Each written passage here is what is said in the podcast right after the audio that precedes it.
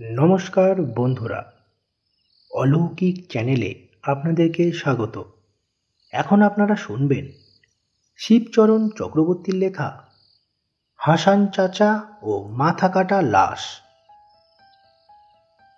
আজকে তোমাদের যে গল্প বলব, সেটা আমার নিজের গল্প নয়। আমি তোমাদেরকে গল্পটা জানাচ্ছি এতটুকুই আমার কাজ। গল্পটা আসলে হাসান চাচার। তোমরা কি হাসান চাচাকে চেনো? চিনবেই বা কি করে? আমি বলব, তারপরে তো চিনবে। তাহলে বলি শোনো, হাসান চাচার বাড়ি নদিয়া জেলার কালীনারায়ণপুর গ্রামে। সুন্দর সেই গ্রামের বুক চিরে বয়ে গেছে চূর্ণী নদী। চূর্ণী নদীর পাশে একটা বিশাল বড় বট গাছ দেখতে পাবে। সেই গাছের পিছনেই হাসান চাচার বাড়ি। অবশ্য বাড়ি বলছি কিন্তু সেটা ঠিক বাড়ি নয়। তার না আছে ছাদ, না আছে দেওয়াল। কয়েকটা কাঁচা বাঁশের খুঁটির সঙ্গে বেঁধে রাখা হয়েছে দরমার বেড়া। তার উপরে ত্রিপলের ছাউনি। এই নিয়েই হাসান চাচার সংসার। কত ঝড় বৃষ্টি মাথায় নিয়ে এই বাড়িতেই চাচা জীবন কাটিয়ে দিলেন তার ঠিক নেই। আমাদের বাড়ি হাই স্কুলের কাছে। চাচা আমাদের বাড়িতে চালের বস্তা মাস কাবারি সদাই পৌঁছে দেন। সেই থেকেই আলাপ। আমি আর আমার কাকাতো ভাই বেশ কয়েকবার গেছি চাচার বাড়ি।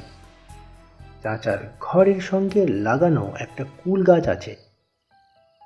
কুল একটু বড় হলেই কাকা আমাদের জন্য নিয়ে আসতেন। আবার কোনো দিন কুলের লোভে আমরাই পৌঁছে যেতাম চাচার বাড়িতে। চাচা আমাদের খুব খাতির করতেন। ওনার বাড়িতে আসবাব বলতে একটা মাত্র ভাঙা খাটিয়া। তার উপর বসে টোপ খাওয়া অ্যালুমিনিয়ামের বাটিতে লঙ্কা, লবণ মাখিয়ে কুল খেতাম আমরা। সেসব কথা মনে পড়লে এখনও জিভে জল চলে আসে। তাই থাক সে কথা।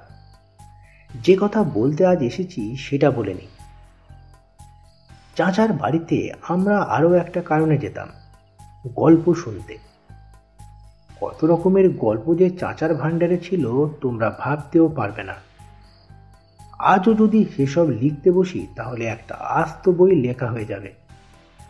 তবে আমরা চাচার জীবনের ঘটনাগুলো শোনার জন্য উৎসুক হয়ে থাকতাম। চাচার গল্পগুলো কতটা সত্যি আর কতটা রং মেশানো জানি না, তবে শুনতে বেজায় ভালো লাগতো। এমনই একটা ঘটনা তোমাদের সঙ্গে শেয়ার করছি।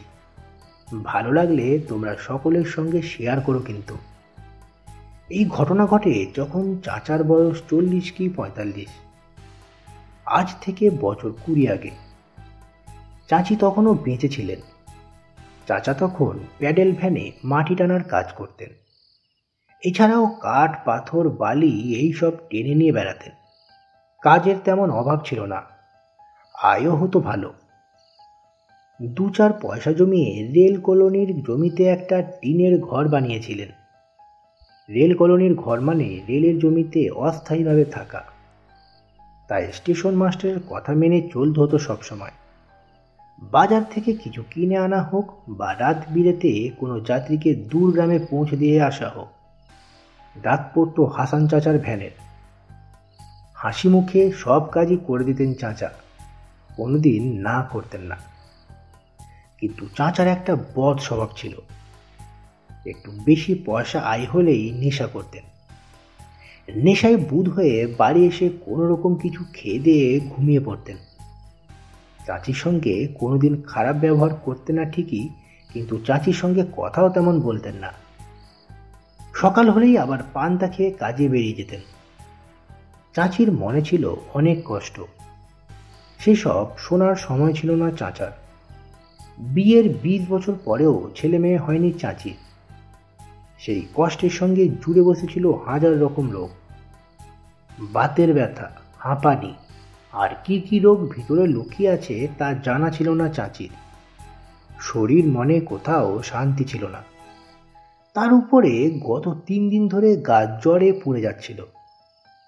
চাচা একবারও খবর নেননি। রাত্রে নেশা করে এসে ঘুম দিতেন। সকালে উঠে কোনো রকমে খেয়ে কাজে বেরিয়ে যেতেন। চাচির খোঁজ করার সময় ছিল না। কিন্তু সেদিন রাত্রে এমন হয়নি। নেশা করে বাড়ি ফিরে কোনো রকমে খাবার খেয়ে বিছানায় শুয়েছেন চাচা। স্টেশন মাস্টার খোঁজ পাঠালেন, রেল লাইনে একজন কাটা পড়েছে। তার লাশ তুলে রানাঘাটে পৌঁছে দিয়ে আসতে হবে। খবর শুনে হাসান চাচার মনটা ভারী হয়ে উঠেছিল। ভয় তিনি পাননি, কিন্তু কষ্ট লেগেছিল মনে। না জানি কার বাড়ির লোক। খবর পাওয়ার মিনিট পাঁচ পর রাত তখন একটা হবে।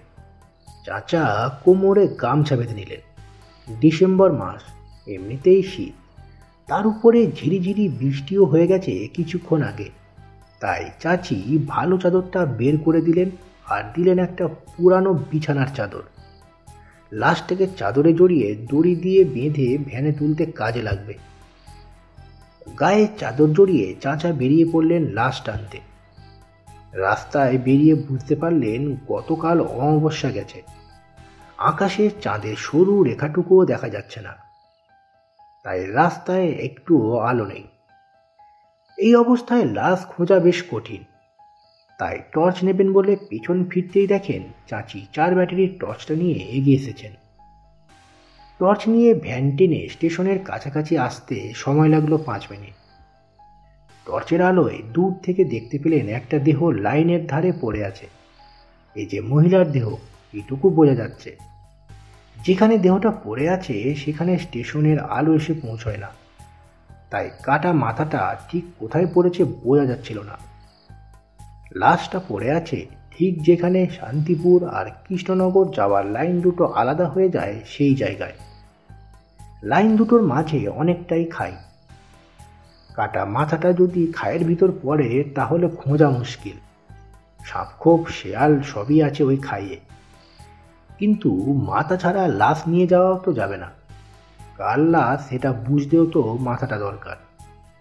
তাই বডির দিকে না গিয়ে লাইন টপকে খায়ের দিকে চাচা পা বাড়ালেন। কাটা মাথা রেলের চাকার ঘষায় একটু সামনের দিকে এগিয়ে আসতে পারে। তাই লাইনের পাশ দিয়ে খাড়া ঢাল বেয়ে খাইয়ের মধ্যে নেমে পড়লেন চাচা। চারিদিকে ঝোপ জঙ্গল ঝিঁঝির ডাকে কানে তালা লাগার জোগান। এর মধ্যে টর্চের আলো এদিক ওদিক ঘোরাতে ঘোরাতে থমকে দাঁড়ালেন তিনি। একটা জঙ্গলি ঝোপের ডালে ঝুলে আছে এক গোছা চুল, আর সেই চুলের সঙ্গে ঝুলছে কাটা মাথাটা। যদিও মুখটা উল্টো দিকে থাকায় চেনার উপায় নেই। তাই সাহসে ভর করে এগিয়ে গিয়ে গাছের ডাল থেকে চুলের গোড়া ধরে মাথাটা নামিয়ে এনে টর্চের আলো ফেলতেই ধরাস করে উঠল চাচার বুকটা। অসম্ভব এক ভয় আঁকড়ে ধরল চাচাকে। মুখ থেকে বেরিয়ে এলো গোঙানি হাত পা ঠান্ডা হয়ে সারা শরীর অসার হয়ে গেল। পাথরের মতো স্থির হয়ে টর্চের আলোয় পরিষ্কার তিনি দেখলেন, কাটা মাথাটা চাঁচির। ভয়ে শোকে চাচা জ্ঞান হারালেন। জ্ঞান ফিরল পরের দিন রানাঘাট হাসপাতালে।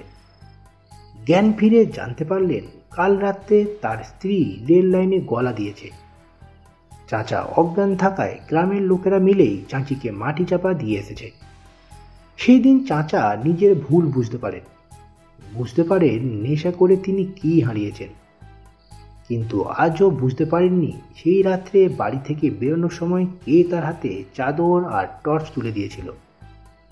এরপর চাচা রেল কলোনি ছেড়ে এই বটতলায় থাকা শুরু করেন। আর কোনোদিনও নেশা করেননি। জীবন থাকতে আর করবেনও না। সেদিন এই ঘটনা শুনতে শুনতে সন্ধ্যে হয়ে গেছিল। আমি আর ভাই দুজনে একা বাড়ি আসার সাহস পাচ্ছিলাম না। তাই চাচা তার ভ্যানে করে আমাদের পৌঁছে দিলেন। রাত্রে ভাত খেতে বসে মার কাছে সব গল্প বললাম। এতক্ষণ আপনারা শুনছিলেন শিবচরণ চক্রবর্তীর লেখা, হাসান চাচা ও মাথা কাটা লাশ। এই গল্পটি আপনাদের কেমন লাগল অবশ্যই জানাবেন কমেন্ট বক্সে। আর এরকম গল্প আরও শোনার জন্য এখনই আমাদের চ্যানেলটিকে সাবস্ক্রাইব করে নিন।